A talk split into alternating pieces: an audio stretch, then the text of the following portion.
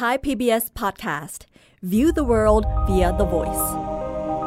Star Stuff เรื่องเล่าจากดวงดาว The Space TH สวัสดีครับ ผมเต้นนัทนนท์ดวงสูงเนินครับ สวัสดีครับ ผมนิกชินพงษ์เล่นพาณิชย์ครับ สวัสดีครับ ผมปรับเชยพัฒน์อาชีวรังโรคครับ วันนี้พบกับพวกเรา 3 คนเลยนะครับสำหรับผู้ดำเนินรายการ Star Stuff Podcast เรื่องเล่าจากดวงดาวตอนนี้ครับครับ ตอนนี้เนี่ยค่อนข้างพิเศษหน่อยเพราะว่าเดี๋ยวเราจะมีเป็นคลิปวิดีโออัพขึ้นไปอยู่บนช anel YouTube ของทางไทย PBS Podcast ด้วยนะครับ ถ้าเกิดว่าคุณผู้ฟังอยากที่จะเห็นหน้าตาของพวกเรา 3 คนเนี่ยก็สามารถไปรับชมทาง YouTube ได้นะครับ หัวข้อวันนี้ค่อนข้างพิเศษเลยครับ เพราะว่าตัวต้นเองเนี่ยก็เชื่อว่า คุณผู้ฟังที่ตามฟังเรามาเนี่ยก็น่าจะเห็นภาพรวมของรายการของเราแล้วเนาะว่า เราจะพยายามพูดถึงเรื่องของวิทยาศาสตร์อวกาศในแง่ที่เป็นวิทยาศาสตร์ เป็นปรัชญาเป็นเรื่องราวต่างๆเนี่ยแต่ว่าในขณะเดียวกันเนี่ยวิทยาศาสตร์หรือว่าศาสตร์ต่างๆเนี่ยมันก็ไม่ได้เกิดขึ้นมาแบบเกิดขึ้นมาพร้อมกับมนุษย์เนาะมันก็มีกระบวนการที่ทำให้มนุษย์ค่อย ๆ เรียนรู้เรื่องราวต่างๆ ในธรรมชาติ แล้วก็ศึกษาประวัติศาสตร์ ศึกษาอนาคต ศึกษาปัจจุบัน จนทำความเข้าใจศาสตร์ต่างๆ ได้นะครับ ดังนั้นตอนนี้เราจะมาคุยกันเรื่องของการปฏิวัติวิทยาศาสตร์นะครับ เริ่มต้นก่อนละกันว่าการปฏิวัติวิทยาศาสตร์นะฮะเอาแบบภาพรวม overall ก่อนว่ามันมันคืออะไรครับครับ การปฏิวัติวิทยาศาสตร์เนี่ยฮะมันคือเหตุการณ์สำคัญหนึ่งใน ตะวันตกช่วงหลังจากยุคกลางแล้วฮะ ก็หลาย ๆ คนน่าจะเคยรู้จักยุคมืดที่มันมีอัศวิน มีเจ้าชาย มีเจ้าหญิง มีมังกรเรื่องราวต่าง ๆ ฮะ ยุคนั้นนะครับมันเป็นยุคที่เรียกว่าการเรียนรู้เกิดขึ้นได้น้อยมากเลย แทบไม่มีองค์ความรู้ใหม่ ๆ เกิดขึ้นมาเลย แต่ว่ามันจะมี milestone สำคัญ milestone หนึ่งในประวัติศาสตร์ตะวันตกฮะที่ทำให้หลังจากนั้นมันเกิดเป็นการศึกษาเรื่องของดาราศาสตร์ เรื่องของฟิสิกส์ชีววิทยาขึ้นมาอือฮึก็คือ เป็นยุคที่มันเกิดนิวตันเกิดกาลิเลโอ หรือว่าเกิดนักวิทยาศาสตร์หลายคนขึ้นมา จนพัฒนาเป็นองค์ความรู้ จนเป็นองค์ความรู้ที่เราใช้ได้อยู่ในปัจจุบันนะฮะครับเรื่องราวเนี่ยถ้าอยากเล่าให้มันครอบคลุมจริงๆอะครับมันต้องปูพื้นฐานยาวนานมาก เพราะว่า scientific revolution มัน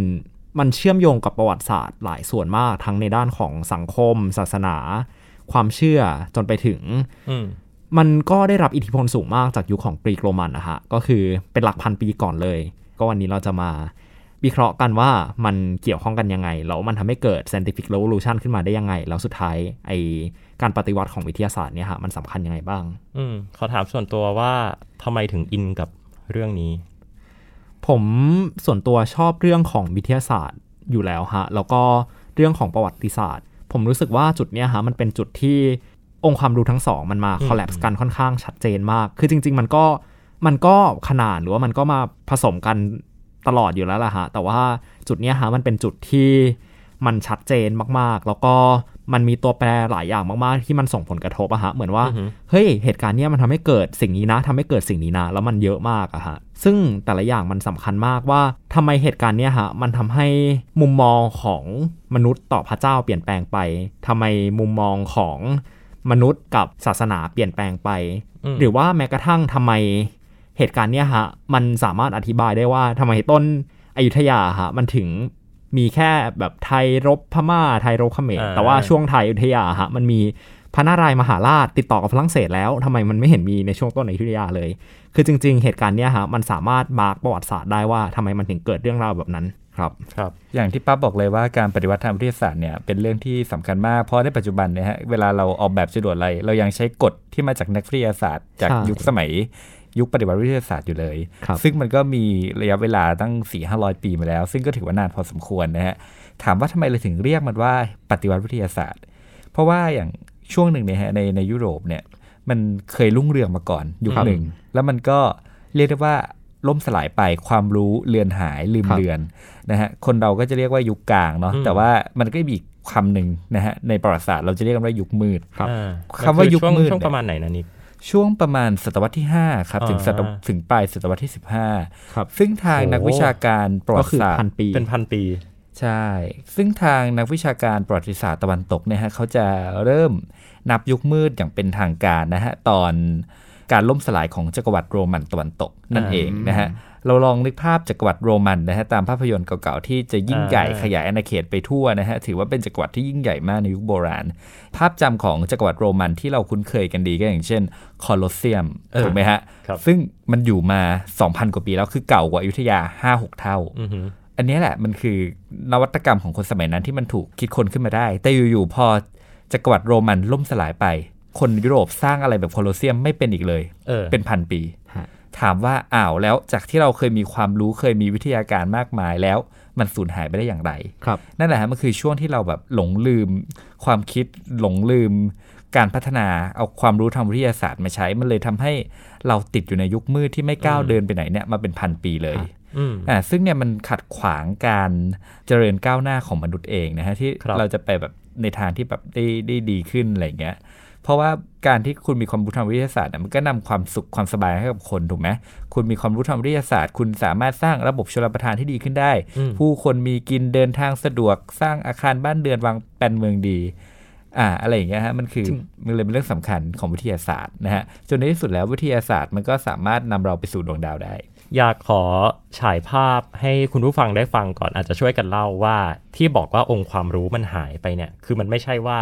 พอหลังยุค การปฏิวัติวิทยาศาสตร์เนี่ยองค์ความรู้แบบโหมันเริ่มต้นขึ้นมาจากศูนย์เลยเนาะแต่ว่ามันมีองค์ความรู้ก่อนหน้ายุคมืดที่เราคุยกันเมื่อกี้เนี่ยไม่ว่าจะเป็นยุคของกรีกโบราณยุคอะไรพวกนี้ครับอยากให้เล่าให้ฟังอะว่าคนสมัยก่อนเนี่ยในในยุคกรีกโบราณเขาไม่ได้โง่นะเขาแบบโหฉลาดมาก คือสามารถอธิบายแบบฟิสิกส์ได้เป็นฉากฉากฉากเลยเนี่ยคือมันรุ่งเรืองแค่ไหนในยุคก่อนหน้านั้น ถ้าใครเคยเห็นมีมในอินเทอร์เน็ตอะฮะมันก็จะมีบางคนที่บอกว่าถนนโบราณเมื่อ 2,000 ปีที่แล้ว เทียบกับถนนกรุงเทพสมัยนี้อะไรประมาณเนี้บ้ายนฮะที่นี่แหละโอเคคือ คือมันเป็นเพราะว่าอะไรอะฮะมันเป็นเพราะว่าวิทยาศาสตร์อะครับ จริง ๆ มันไม่ได้จำเป็นต้องเฮ้ยเราจะสร้างกล้องโทรทัศน์นะ เราจะสร้างจรวดนะ บางทีมันพื้นฐานมากๆอะฮะอย่างเช่น เราจะสร้างถนนยังไงให้มันแข็งแรงหรือว่าเราจะสามารถสร้างระบบชลประทานยังไงให้มันดีขึ้นแบบที่พี่นิกเล่าได้ ทุกอย่างอะฮะมันเริ่มต้นจากการตั้งคำถามก่อนฮะอาจจะลองจินตนาการไปถึงช่วงยุคยังเป็น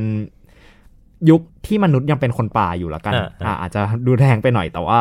มันคือยุคที่มนุษย์ยังไม่ได้ตั้งคำถามกับอะไรอะฮะอย่างเช่น เห็นฟ้าผ่าเราก็บอกว่าอ๋อก็เพราะว่าวิญญาณหรือเทพเจ้าพิโรธแล้วอ่าการที่เราจะทำให้เขาไม่พิโรธอะไรเงี้ยฮะก็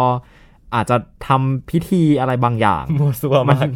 สุดท้ายแล้วอะฮะมนุษย์เขาจะพยายามโยงเหตุการณ์ในธรรมชาติกับอะไรบางอย่างที่เขา จะพยายามทำความเข้าใจได้ครับสุดท้ายแล้วเนี่ยมนุษย์จะพยายามทำความเข้าใจกับเหตุการณ์อะไรสักอย่างนี่แหละ ขึ้นอยู่กับว่าการที่เขาจะพยายามเข้าใจเหตุการณ์นั้นมันมีเหตุผลมากน้อยแค่ไหนอะไรเงี้ยฮะอ่าคือเมื่อก่อนอะมันก็อาจจะเป็นเรื่องตรงๆเลยบอกว่าที่ดาวมันเป็นแบบนี้ เพราะว่ามีเทพที่ฟ้าผ่าฟ้าร้องอืมฝนตกภูเขาไฟระเบิด มันเป็นเพราะว่าสิ่งมีชีวิตบางอย่างที่เหนือกว่าเราเป็นคนควบคุมมันขึ้นมาฮะครับแต่ว่าทีเนี้ยครับพอในยุคของกรีกโบราณละกันช่วงยุคเกรโคโรมัน มันได้เกิดเหตุการณ์สำคัญอย่างหนึ่งฮะคือมนุษย์เริ่มตั้งคำถามมากขึ้นอืมมนุษย์เริ่มรู้สึกว่าเฮ้ยจริง ๆ หรือว่าไม่ใช่เทพว่าที่จะเป็นคนสร้างทุกอย่าง จริง ๆ บางทีสิ่งของสิ่งหนึ่งมันอาจจะมีเหตุกับผลของมันก็ได้ครับลองคิดดูฮะถ้าเราอนุมานว่าเทพเจ้าทำทุกอย่างเลยอะฮะเราจะไม่สามารถหาเหตุผลของการทำอะไรได้เลย คือสมมติว่าเออถ้าเทพเจ้าเป็นคนที่ฟ้าผ่าลงมาฮะเราจะไม่สามารถทำนายได้ว่าฟ้ามันจะผ่าเมื่อไหร่ เพราะมันอาจจะเป็นแค่คนคนเดียวที่ทำอะไรอย่างนี้ แต่ว่าการที่มนุษย์พยายามหา เรียกว่าเป็นสาเหตุของเหตุการณ์เหตุการณ์หนึ่งแล้วกัน มันมันทำให้มนุษย์เริ่มที่จะค้นคว้าอะไรมากยิ่งขึ้น ซึ่งการค้นคว้าเนี่ยฮะมันได้เกิดเป็นการตั้งคำถาม คืออย่างแรกมันเป็นการตั้งคำถามกับธรรมชาติก่อนว่าเหตุการณ์นี้เกิดขึ้นมาได้ยังไง แล้วหลังจากนั้นนะฮะพอตั้งคำถามตั้งคำถามไปเรื่อยๆ มันก็เลยเกิดเป็นปรัชญาขึ้นมาครับ คือ philosophia หรือว่า philosophy ที่แปลว่าปรัชญาเนี่ยครับคุณผู้ฟังมันมาจากคำสองคำเนาะก็คือ philos ที่แปลว่าความรัก แล้วก็ sophia ที่แปลว่าความรู้นะฮะครับอสองคำเนี้ยพอเอามารวมกันเนี่ยมันก็กลายเป็นความรู้ที่มาจากความรักหรือว่าความรักในความรู้ ความรักที่จะรอบรู้ ความรักที่นำมาซึ่งความรู้อะไรประมาณเนี้ยครับ ทีนี้เนี่ยมันเป็นศาสตร์ศาสตร์หนึ่งเนาะในอดีต คือเมื่อก่อนมันคงไม่มีแบบฟิสิกส์เคมีชีวะอะไรแบบที่เราเรียนกันอยู่ปัจจุบันหรอกครับเขาแค่มนุษย์พยายามที่จะอธิบายธรรมชาติเนาะแล้วก็การศึกษาปรัชญาธรรมชาติเนี่ยมันก็นำมาซึ่งความพยายามในการอธิบายสิ่งที่ปั๊บพูดมาก่อนหน้านี้นั่นแหละว่าโอเค ถ้าเกิดว่าฟ้าผ่าเกิดจากเทพเจ้า แปลว่าเราจะคาดเดาไม่ได้เนาะว่าความเชื่อมโยงระหว่างฟ้าผ่ากับฝนตกกับปรากฏการณ์อื่น ๆ ฟ้าผ่าฟ้าร้อง ฤดูการการเคลื่อนที่การอพยพย้ายถิ่นฐานต่างๆ มันมันมีสาเหตุเกิดจากอะไรครับมันก็เลยเริ่มมีการศึกษาศาสตร์พวกเนี้ยจริงจังขึ้นมา มันก็กลายเป็นปรัชญาเนาะคืออมผมรู้สึกว่าเวลาพูดถึงในปัจจุบันนะฮะหลาย ๆ คนจะมองว่าปรัชญาเป็นสาขาแบบดูเหมือนค่อนข้างไปทางศิลปะอะฮะเออแต่จริง ๆ มันกว้างมากเวลาเราพูดถึงปรัชญาฮะมันมีครับตั้งแต่ ปรัชญาของวิทยาศาสตร์เราหาความรู้ได้ยังไง จนกระทั่งถึงการตั้งคำถามว่าอะไรคือสิ่งที่เล็กที่สุด อะไรคือสิ่งที่ใหญ่ที่สุด อันนั้นก็เป็นสิ่งที่เขาคิดกันมาตั้งแต่กรีกแล้ว เพราะว่าการที่ศึกษาเรื่องธรรมชาติอะฮะเราจะไม่ได้ตั้งคำถามกับแค่ปรากฏการณ์ของธรรมชาติ แล้วอืมเราจะเริ่มตั้งคำถามกับการมีอยู่ของธรรมชาติว่า อะไรคือแก่นของทุกอย่างแบบที่เราบอกอะฮะอืมก็เป็นอภิปรัชญาเนาะจนกระทั่งถึงว่าสังคมเราเป็นยังไง อะไรคือสังคมที่ดีก็เป็นไม่ใช่แค่ เรื่องของธรรมชาติและมันเป็นเรื่องของธรรมชาติของมนุษย์ด้วย เรื่องของสังคม จนกระทั่งถึงศิลปะมันงามตรงไหนอะไรอย่างเงี้ยฮะซึ่งผมรู้สึกว่าการที่เมื่อก่อนการตั้งคำถามมันไม่ได้แบ่งขอบเขตอะฮะว่าอย่างที่พี่เติ้ลพูดเลยฮะมันไม่ได้มีฟิสิกส์เคมีหรือชีวะ ทุกอย่างอะฮะมันคือการตั้งคำถามอืมเพราะฉะนั้นเวลาเราจะเห็นก็คือ ถ้าเราลองไปอ่านวิกิพีเดียของอริสโตเติลหรือของอะไรเงี้ยฮะเราจะเห็นว่าเอ้ยทำไมเขาทำทุกอย่างเลยว่าเป็นทั้งแบบนักคณิตศาสตร์ เป็นทั้ง นักปรัชญาการเมือง เขียนงานเรื่องเกี่ยวกับศิลปะอืมเขียนงานเรื่องเกี่ยวกับดาราศาสตร์ด้วยอะไรเงี้ยฮะมันอืมมันไม่ใช่เพราะว่าเขารับหลายจอบฮะมันเป็นเพราะว่าสุดท้ายแล้วเนี่ยมันเป็นการตั้งคำถาม ขึ้นอยู่กับมันเป็นสาขาไหนแล้วเขาพยายามหาคำตอบกับหลาย ๆ เรื่องแค่นั้นเองโอเค ทีนี้ความก้าวหน้าในสมัยยุคกรีกเนี่ยมันมันไปไกลแค่ไหนฮะมันมีศาสตร์อะไรที่เกิดขึ้นบ้าง ผมรู้สึกว่ากรีกที่น่าสนใจอะฮะการศึกษาธรรมชาติอะฮะมัน ต้องเรียกว่าถึงมันมีการศึกษาแต่มันอาจจะยังไม่เป็นระบบละกันอืมสุดท้ายแล้วมันก็มีสกูลเอ่อศึกษาเรื่องนี้เรื่องนี้เรื่องนี้อยู่ดีอะฮะซึ่งแต่ละคนเขาก็จะมีการศึกษาของตัวเองอย่างเช่น ถ้าใครเคยเรียนคณิตศาสตร์ขึ้นมา เราก็จะเห็นว่ามันมีปีทาโกรัสก็เกิดขึ้นตั้งแต่อ่าสมัยกรีกแล้ว ในคอนเท็กซ์ของดวงดาวcontext ของดาราศาสตร์ที่เป็นงานของ Space TH นะฮะผมรู้สึกว่าที่น่าสนใจคือ มันก็มีนักปรัชญาหลายคนเหมือนกันฮะที่เริ่มศึกษาเรื่องของดาราศาสตร์ดาวอืม ที่ผมสนใจมากที่สุดเป็นเรื่องของนักปรัชญาชื่ออริสตาคัสแห่งซามอสครับคนเนี้ยฮะเขาพยายามวัดขนาดของดวงจันทร์กับดวงอาทิตย์ว่ามันขนาดเท่าไหร่ แล้วก็มีสูตรแบบลองตีเส้นลองทำเป็นสามเหลี่ยมอะไรอย่างงี้ด้วยฮะซึ่งซึ่งมันก็ผิดแหละฮะแต่อย่างน้อยเขาก็มันก็เป็นจุดเริ่มต้นที่น่าสนใจที่เขาได้เริ่มคิดอะไรบางอย่างเหมือนกัน ที่จริงมีอีกคนหนึ่งเนี่ยอยากจะมาแชร์กับปั๊บด้วยครับนะฮะเขาชื่อว่าอิรัตอสเทนิสนะฮะเป็นนักปรัชญากรีก แต่ว่าอาศัยอยู่ที่อเล็กซานเดรียครับนะฮะในในยุคสมัยนั้น ซึ่งอเล็กซานเดรียมันก็คือเมืองท่าของอียิปต์เมืองหนึ่งนะฮะที่จะมีหอสมุดที่มีชื่อเสียงที่เราอาจจะเคยได้ยินกันว่าหอสมุดแห่งอเล็กซานเดรียนะฮะซึ่งเขาจะเก็บรวบรวมองค์ความรู้ต่างๆ ไว้อย่างมากมายเลยครับนะฮะแล้วก็นักปรัชญาที่ชื่อว่าอีรัตอสเทนิสคนนี้เนี่ยฮะเขามีความคิดที่จะอยาก วัดว่าโลกเนี่ยมันใหญ่แค่ไหนกันแน่ เออ ซึ่งเขาก็คิดค้นวิธีที่ชาญฉลาดขึ้นมาฮะโดยการใช้แท่งไม้แค่ 2 แท่งนะฮะเพื่อวัดโลกใหญ่ขนาดไหน และเพื่อที่จะพิสูจน์ว่าโลกนั้นกลมเมื่อ 2,500 ปีก่อนครับนะฮะลองจินตนาการเป็นคนสมัยนั้นดูนะฮะเราไม่มีดาวเทียมเราไม่มีอะไรเลย เราขายืนติดกับพื้นนี่ได้ โอ้โลกแบนไม่ครับไม่ครับนะฮะโลกโลกแบนแน่นอนใช่ไหมแต่อีโรทอสชนิดเนี่ยเขาใช้วิธีการนะฮะในการเอาไม้ เอาไปปักที่แท่งสองไม้เมืองไปสองเมืองใช่อืมเมืองแรกที่อเล็กซานเดรียนะฮะ แล้วก็อีกเมืองหนึ่งเนี่ยอยู่ไกลออกไปที่ไซยีนนะฮะทางตอนใต้ของอียิปต์ซึ่งทีเนี้ยเขาก็วัดระยะห่างระหว่างสองเมืองเนี้ยปรากฏว่าระยะห่างที่เขาวัดได้เนี่ยเอ่ออยู่ที่ประมาณ 25,000 ไมล์อืมนะฮะ25,000 ไมล์ปัจจุบัน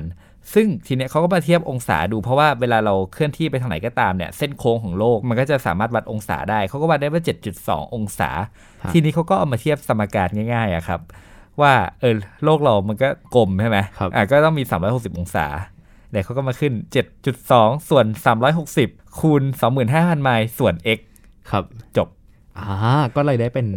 ก็เลยได้เป็นเส้นรอบวงครับ ขออภัยฮะเอ่อเส้นสูงสุดของโลกครับเนี่ยอ่าก็อ่าก็วัดระยะทางได้เลย โดยมีอัตราการคาดเคลื่อนในปัจจุบันครับแค่น้อยกว่า1%อีก ซึ่งถามว่าแล้วแท่งไม้สองแท่งมัน มันเขาไปปักทำไมอะไรเงี้ยฮะมันมันไม่ใช่แค่แบบเหมือนเอาไปปักแล้วเอาไม้บรรทัดมาพันรอบให้มันเป็นขึกได้อะไรเงี้ยฮะแต่ว่ามันปักเพราะว่ามันสามารถวัดเงาได้ฮะว่าความยาวของเงาจากดวงอาทิตย์ที่ส่องมา ถ้าใครลองสังเกตดูอะฮะถ้าเราเอาแสงอะไรสักอย่างไปส่องอืมแต่ละส่วนของสิ่งเดียวกันอืมด้วยองศาต่างกันนะฮะเราจะเห็นว่าเงามันทอดยาวต่างกันฮะ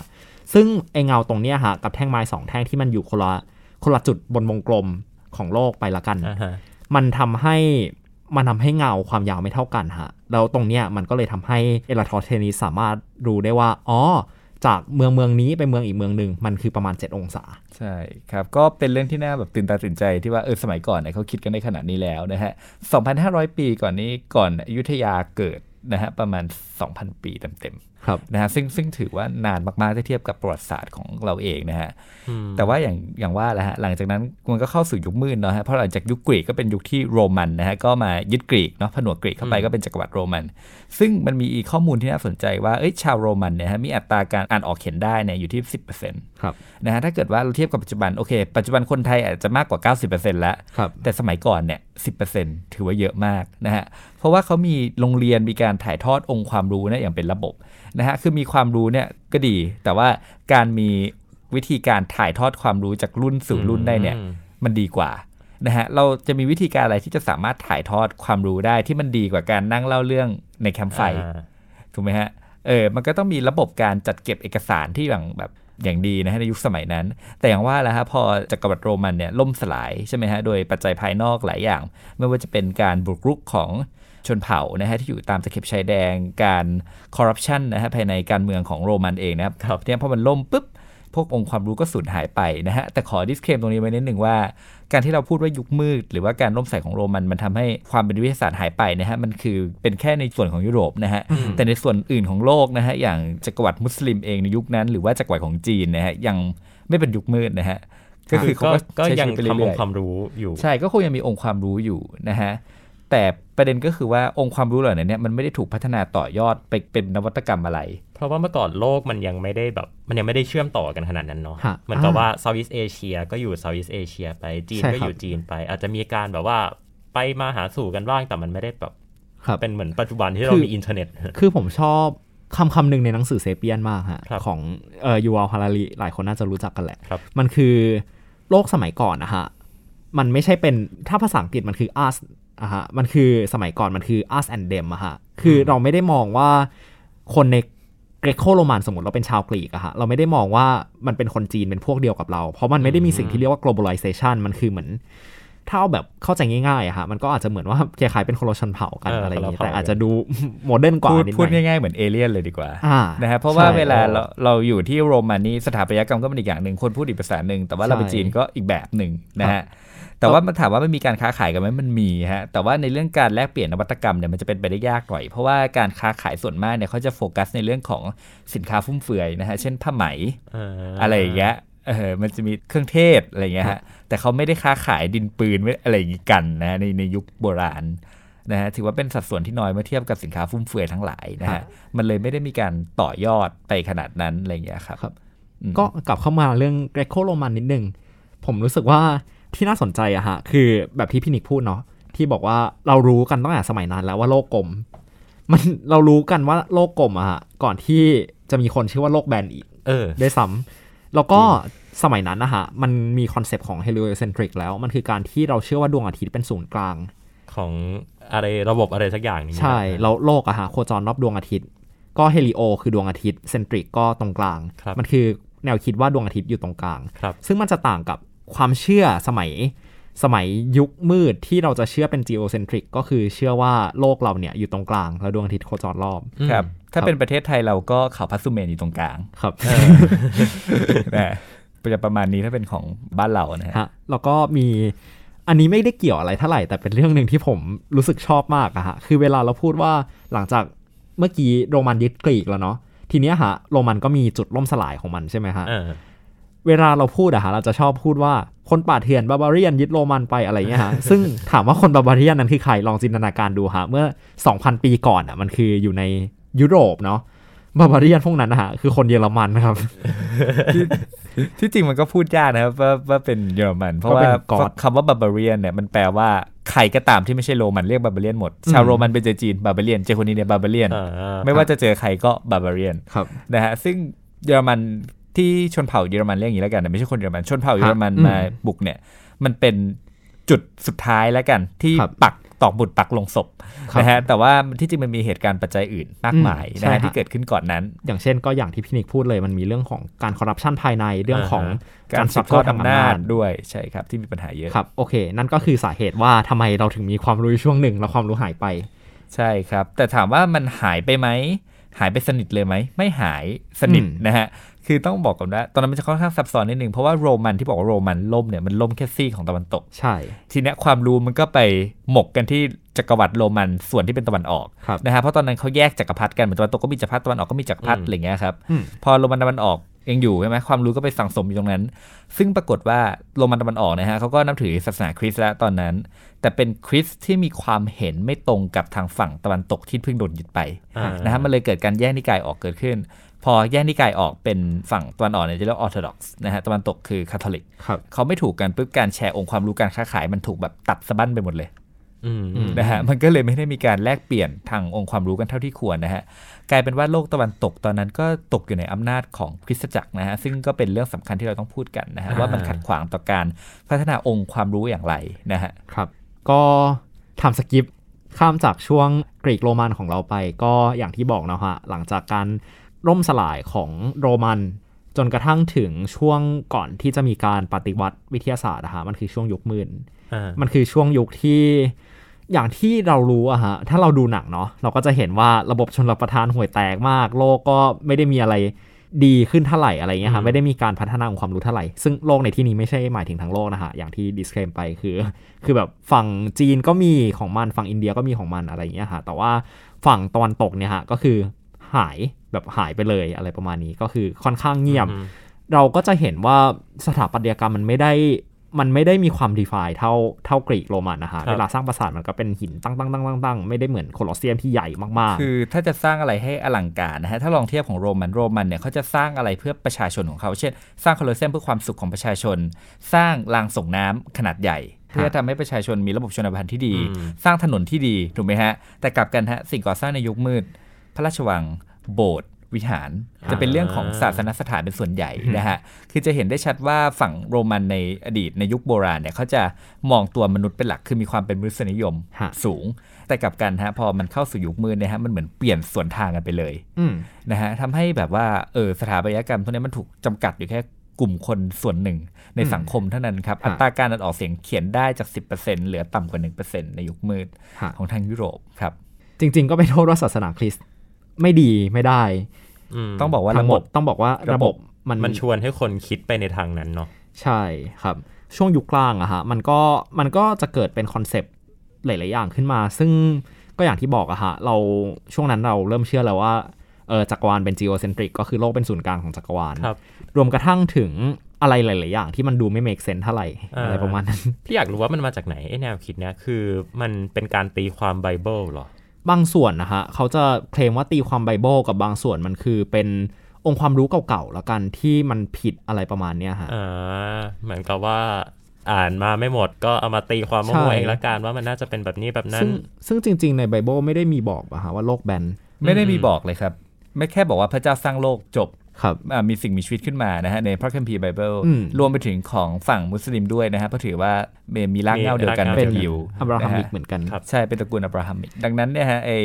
ที่บอกว่าโลกกลมหรือว่าโลกแบนเนะฮะมันเพิ่งมามีตอนยุคมืดทั้งสิ้นเลยนะฮะถ้าเราแบบว่าเคยดูแบบ ภาพยนตร์และกันเก่าๆ เวลาเขากางแผนที่ออกมาใช่ไหมโลกก็จะมีแค่ยุโรป แล้วก็ทะเลรอบๆ แล้วก็จะเต็มไปด้วยสัตว์ประหลาดเต็มไปหมดเลยฮะแล้วก็จะมีคำเตือนว่าถ้าแล่นเรือไปจะตกขอบโลกครับอะไรอย่างเงี้ยฮะแล้วก็แต่งแต้มแบบสิ่งเหล่านั้นด้วยจินตนาการของเราอะไรอย่างเงี้ยฮะคนในสมัยนั้นเนี่ยก็ไม่ได้รับการศึกษาเท่าที่ควรนะฮะ ซึ่งวิถีชีวิตของชาวบ้านเนี่ยฮะหดหูมากเลยหดหูหดคือเขาไม่คิดว่าชีวิตของถ้าเราถามอะถ้าเกิดว่าผมถามปั๊บว่าอีกร้อยปีข้างหน้ามนุษยชาติจะเป็นยังไง แล้วก็นึกไม่ออก พอแค่สิบปีโลกมันก็เปลี่ยนแปลงไปเยอะขนาดนั้นแล้วครับแต่ถ้าเอาคำถามเนี้ยไปถามกับคนในยุคมืด คนยุคมืดก็จะตอบว่าเออก็คงชีวิตแบบเดิมๆเหมือนที่เราใช้นี่แหละอืมอ่าคือมันจะไม่มีความคิดถึงความก้าวหน้าเลย ทุกคนจะคิดอยู่อย่างเดียวว่าทำฟาร์มทำนาอ่าเข้าโบสถ์สงสวยฮะอ่าใช่แล้วฉันจะไปใช้ชีวิตหลังความตาย คครับเนี่ยฮะก็คือคอนเซปต์สมัยนั้นโอเคซึ่งจชัดเจริงนๆมันชัดเจนมันมันสำคัญมากครับคือการที่ระบบในตะวันตกช่วงยุคมืดอะครับมันเป็นอำนาจนิยมสูงมาก มันเป็นทั้งจากฝั่งของศาสนาเองก็ตาม หรือจากฝั่งกษัตริย์เองก็ตาม จนกระทั่งถึงเป็นระบบ feudal อะไรประมาณเนี้ยฮะอ่าฮะมันส่งผลกับความคิดของคนเยอะอยู่เหมือนกัน คือต้องบอกงี้ฮะว่าในปรัชญายุคหลังอะฮะเขาจะเริ่มตั้งคำถามว่า สุดท้ายแล้วอะฮะมนุษย์คุณค่ามันอยู่ตรงไหนอะไรประมาณนี้ฮะซึ่งช่วงนั้นนะฮะมันเหมือนกับการที่มนุษย์เขาพยายามผูกคุณค่ากับอะไรสักอย่างที่เขาเชื่อที่เป็นอำนาจเหนือกว่า เพื่อที่จะเท่าจริงๆอะฮะหลายคนจะบอกว่าเป็นการ cope nihilism cope สูญนิยมว่าเออจริง ๆ หรือชีวิตตัวเองไม่มีความหมายวะอะไรเงี้ยฮะมันเป็นการที่เราหา solution ขึ้นมา เพื่อที่จะ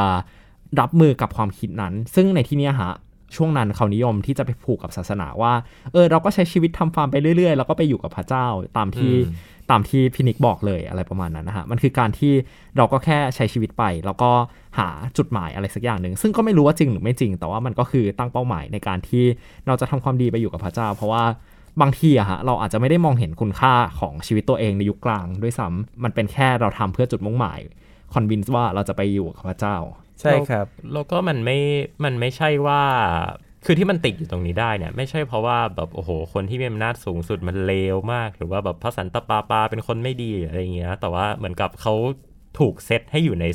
เกมเนี้ยอยู่ในเป็นตัวละครที่เล่นไปตามเกมใช่ครับเขาก็จะมีความแบบว่าอ๋องั้นฉันก็จะต้องกำหนดกฎเกณฑ์นู่นนี่นั่นอ๋อแกเป็นคนจนแกก็ต้องจ่ายภาษีมา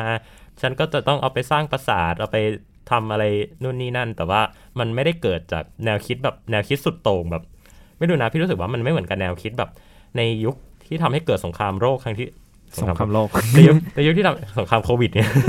ในในยุคที่ทำให้เกิดสงครามโลกครั้งที่สองแบบอดอล์ฟฮิตเลอร์หรือว่าแบบมุสโสลินีอะไรเงี้ยพี่ไม่ได้รู้สึกว่าเขาเลวร้ายแบบนั้นนะครับอืมมันเกิดจากความยอมจำนนในชะตากรรม อะไรเงี้ยฮะว่าทุกอย่างถูกลิขิตมาแล้วคำนี้เลยนะฮะเขาไม่ยังไงมันเป็นบุญเป็นกรรมต้องอะไรเงี้ยมันมีมีความเชื่อว่าฉันถูกทุกอย่างถูกกำหนดมาแล้วอืมอะไรเงี้ยฮะเพ ราะสิ่งปัจจัยที่สำคัญเลยที่คนมันทำอะไรไม่ได้ หรือว่าคิดอะไรใหม่ ๆ ไม่ได้ เพราะว่าความรู้มันถูกควบคุมนะฮะถามว่าใครกันล่ะที่จะอ่านหนังสือได้ในยุคนั้น อืมแทบไม่มีฮะคนที่จะมีความคิดความรู้ได้ก็ส่วนมากนะฮะก็จะเป็นบาทหลวงทั้งสิ้นอืมนะฮะเพราะว่าบาทหลวงจะมีหน้าที่สำคัญคือการคัดลอกเอกสาร อย่าลืมนะฮะสมัยนั้นเราไม่มีเครื่องพิมพ์หนังสืออมความรู้ถูกจำกัดมากนะฮะชาวบ้านแทบอ่านหนังสือไม่ออกเขียนไม่ได้กันเลยครับ นะซึ่งเนี่ยมันทำให้การส่งต่อความรู้นะฮะมันเป็นไปได้ยาก เราจึงเห็นได้ว่าคนสมัยยุคยุคมืดเนี่ยฮะเขาจะมีเวลาเขาส่งต่อความรู้เนี่ยจะส่งต่อกันผ่านทางตระกูลนะฮะอย่างตระกูลช่างไม้ตระกูลช่างทำเหล็กอ่าตระกูลตีดาบอะไรเงี้ยฮะแต่ไม่ใช่ว่าอะคุณเป็นบ้านนี้ คุณจะมาอ่านหนังสือ คุณจะมาตีดาบได้ไม่ใช่ฮะระบบการเรียนรู้สมัยนั้นไม่ได้เป็นอย่างนั้นนะฮะมันกลับกลายเป็นว่ามันส่งผ่านการบอกเล่าของคนในตระกูลตัวเองอะไรเงี้ยอืมระบบการศึกษามันถูกล้มคลืนลงไป นะฮะไม่เหมือนสมัยกรีกโรมันที่มีการตั้งสกูลขึ้นมาเนาะใช่คือจริง ๆ ผมชอบที่พี่เติ้ลพูดอย่างหนึ่งว่า มันไม่ได้เหมือนกับช่วงประมาณสงครามโลกอะฮะที่เออมันเกิดขึ้นความเลวร้ายมันเกิดขึ้นจาก ideology อะไรสักอย่างหนึ่งแนวอะคิดสุดโต่งอะไรสักอย่างใช่ ผมรู้สึกว่ามันเป็นมันเป็นการคอรัปของระบบละกันว่า เนื่องจากระบบอะฮะมันมันใหญ่เนาะ แล้วมันไม่ได้มีผู้นำคนหนึ่งที่จะหลีดไปสู่ในทางเนี้ยฮะมันก็มันก็เกิดความวุ่นวายแล้วสุดท้ายอะฮะมันจะตกไปอยู่เป็นอีควอลิเบียมอ่าจุดดุลยภาพหนึ่งละกัน ซึ่งจุดดุลยภาพนั้นในยุคมืดอะฮะมันคือการที่องค์ความรู้มันไม่ได้มันไม่ได้พัฒนาต่ออะฮะว่าเออมันก็เป็นอย่างนั้นไปเรื่อยๆ อะไรประมาณนั้น ต่างจากช่วงประมาณสงครามโลกที่มันเกิดเหมือนเป็น ideology สุดโต่งอะไรสักอย่างหนึ่งมาฟอสให้มันเกิดเป็นสงครามหรือเกิดเป็นความเลวร้ายอะไรขึ้นมาครับ ทีนี้กลับเข้าเรื่องดาราศาสตร์หน่อยละกัน ผมว่ามันมีประเด็นหนึ่งที่น่าสนใจมาก เรียกว่าเป็นประเด็นที่แทบจะ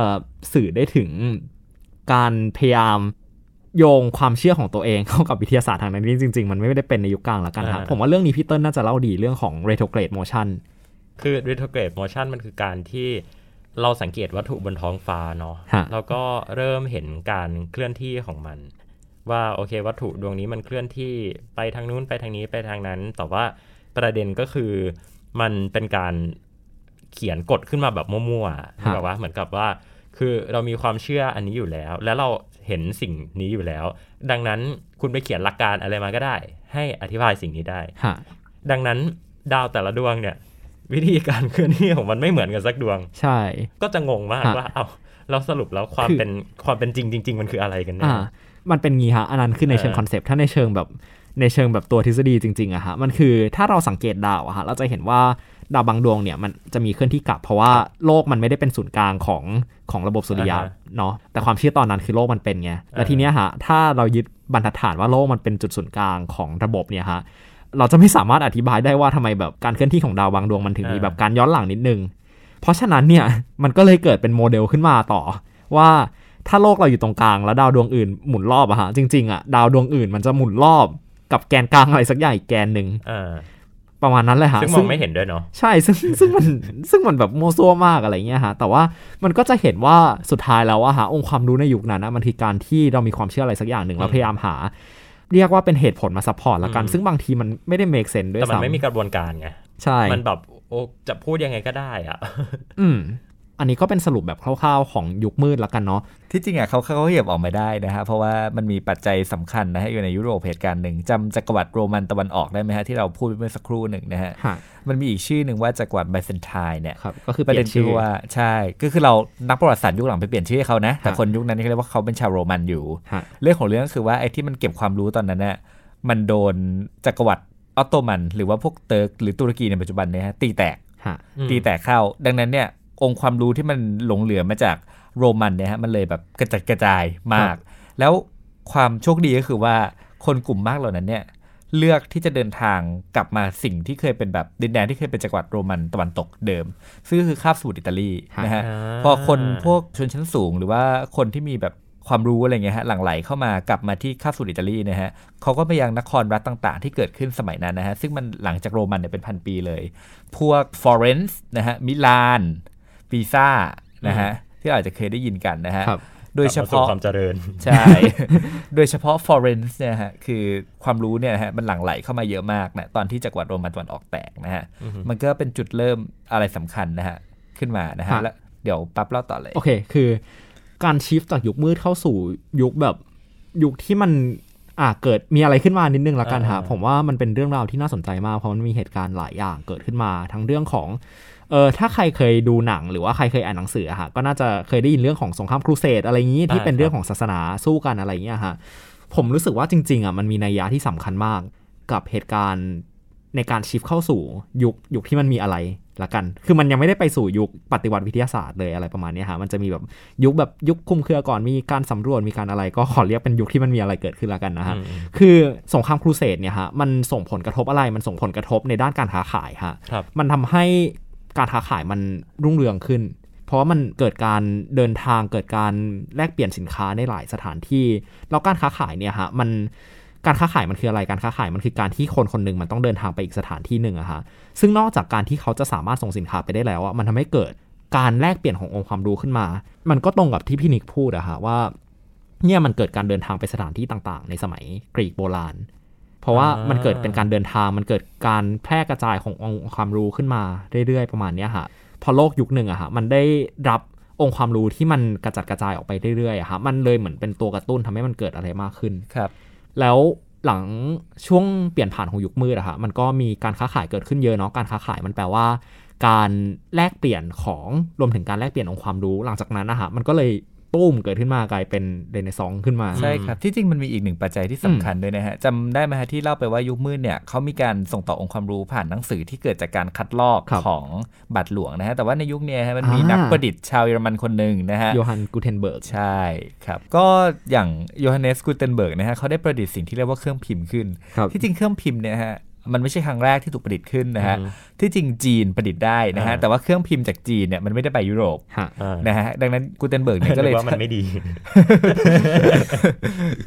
นั่นแหละ ก็ยุโรปก็เลยแบบว่าเออได้ได้มาทำได้เป็นครั้งแรกนะฮะซึ่งหนังสือแรกๆเนี่ยที่เขามีการพิมพ์และมีการจัดจำหน่ายกันเยอะมากเลยนะฮะก็คือคัมภีร์ไบเบิลครับเออซึ่งอันนี้เป็นเรื่องที่ดีมากนะฮะเพราะว่าเราลองนึกภาพว่าเมื่อก่อนชาวบ้านเนี่ยเวลาเขาจะไปโบสถ์ถูกไหมฮะเขาก็ต้องฟังบาทหลวงเทศน์อืมฮะใช่ไหมฮะคำสอนในไบเบิลแต่ปรากฏว่าอยู่ๆวันหนึ่งเนี่ยเขามีไบเบิลที่บ้าน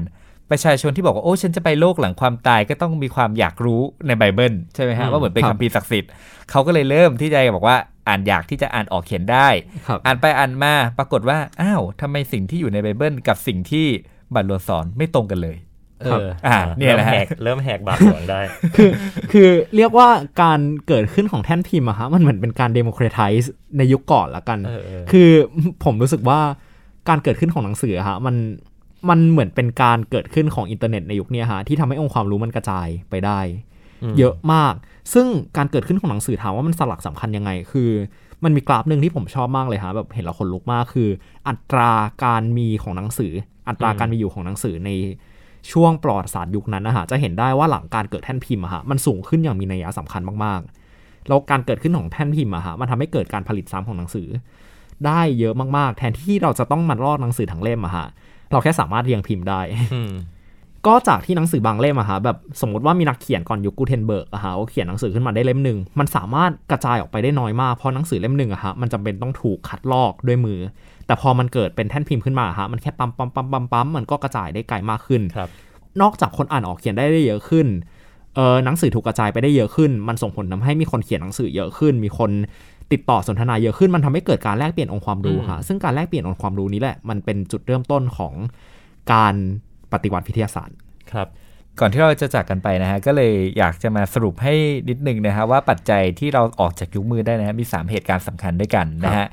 หนึ่งเลยนะฮะคือการล่มสลายของคอนสแตนติโนเปิลนะฮะของจักรวรรดิโรมันตะวันออกนะฮะครับทำให้เกิดการแพร่ความรู้จากอดีตนะฮะออกกลับไปสู่ยุโรปอีกครั้งหนึ่งนะฮะครับกับ 2 คืออย่างที่ป๊อบเล่าคือการเกิดสงครามครูเสดขึ้น การที่คนคนหนึ่งเนี่ยได้เดินทางไปยังดินแดนห่างไกลเจอดินแดนอะไรใหม่ๆคือมันก็มีเรื่องเล่ามีของอะไรกลับมามากมายนะฮะทำให้เกิดความอยากรู้เกิดขึ้นในในยุโรปมากขึ้นแล้วมันนะฮะก็ทำให้เกิดการค้าขายหลังจากใช่นั้นและปัจจัยสุดท้ายนะฮะคือการประดิษฐ์คิดค้นเครื่องพิมพ์ของโยฮันเนสกูเทนเบิร์กขึ้นครับนะฮะที่เป็นเรื่องสำคัญมากๆ ในการตีพิมพ์หนังสือไปนะฮะนอกจากจำนวนหนังสือที่เพิ่มมากขึ้นแล้วเนี่ย ยังมีเรื่องของการแปลด้วยฮะ หมายความว่าอืมคนประเทศหนึ่งเขียนเนี่ยก็รับรู้กันได้ทั้งโลกเลยครับทีนี้ความรู้มันส่งต่อได้อย่างไม่มีที่สิ้นสุดนะครับ ครับ ตอนต่อไปน่าจะได้เข้าเรื่องสู่ยุคปฏิวัติวิทยาศาสตร์กันสักทีหลังจากที่ปูพื้นมา แต่ว่าพี่ว่ามันสำคัญเนาะเพราะว่ามันทำให้เรารู้อะว่าจริง ๆ แล้วองค์ความรู้ที่มันอยู่ในณปัจจุบันน่ะหลายอย่างมันก็เกิดขึ้นมาตั้งแต่สมัยแบบกรีกโรมันในยุคแบบโหยุคก่อนหนานั้นนานแล้วล่ะฮะแค่ มันมีช่วงเวลาหนึ่งที่ เราทำองค์ความรู้พวกเนี้ยหล่นหายไป แล้วก็เดี๋ยวในตอนหน้าเรามาพูดคุยกัน อันเนี้ยน่าจะเริ่มได้ยินชื่อของคนอย่างกาลิเลโอไอแซคนิวตันโจฮันเนสเคปเลอร์เนี่ยเริ่มจะมาในตอนต่อไปแล้วนะครับ ก็อย่าลืมติดตามกันครับ ตอนนี้ลาคุณผู้ฟังทุกคนไปก่อนนะครับ ผมเต้นนัทนนท์ดวงสูงเนินครับ ผมนิกชินพงษ์เลี่ยนพาณิชย์ครับป๊อบชยพัฒน์อาชีวระงับโรคครับ ลาคุณผู้ฟังทุกคนไปก่อน สวัสดีครับ สวัสดีครับ สวัสดีครับ Star Stuff เรื่องเล่าจากดวงดาว The Space TH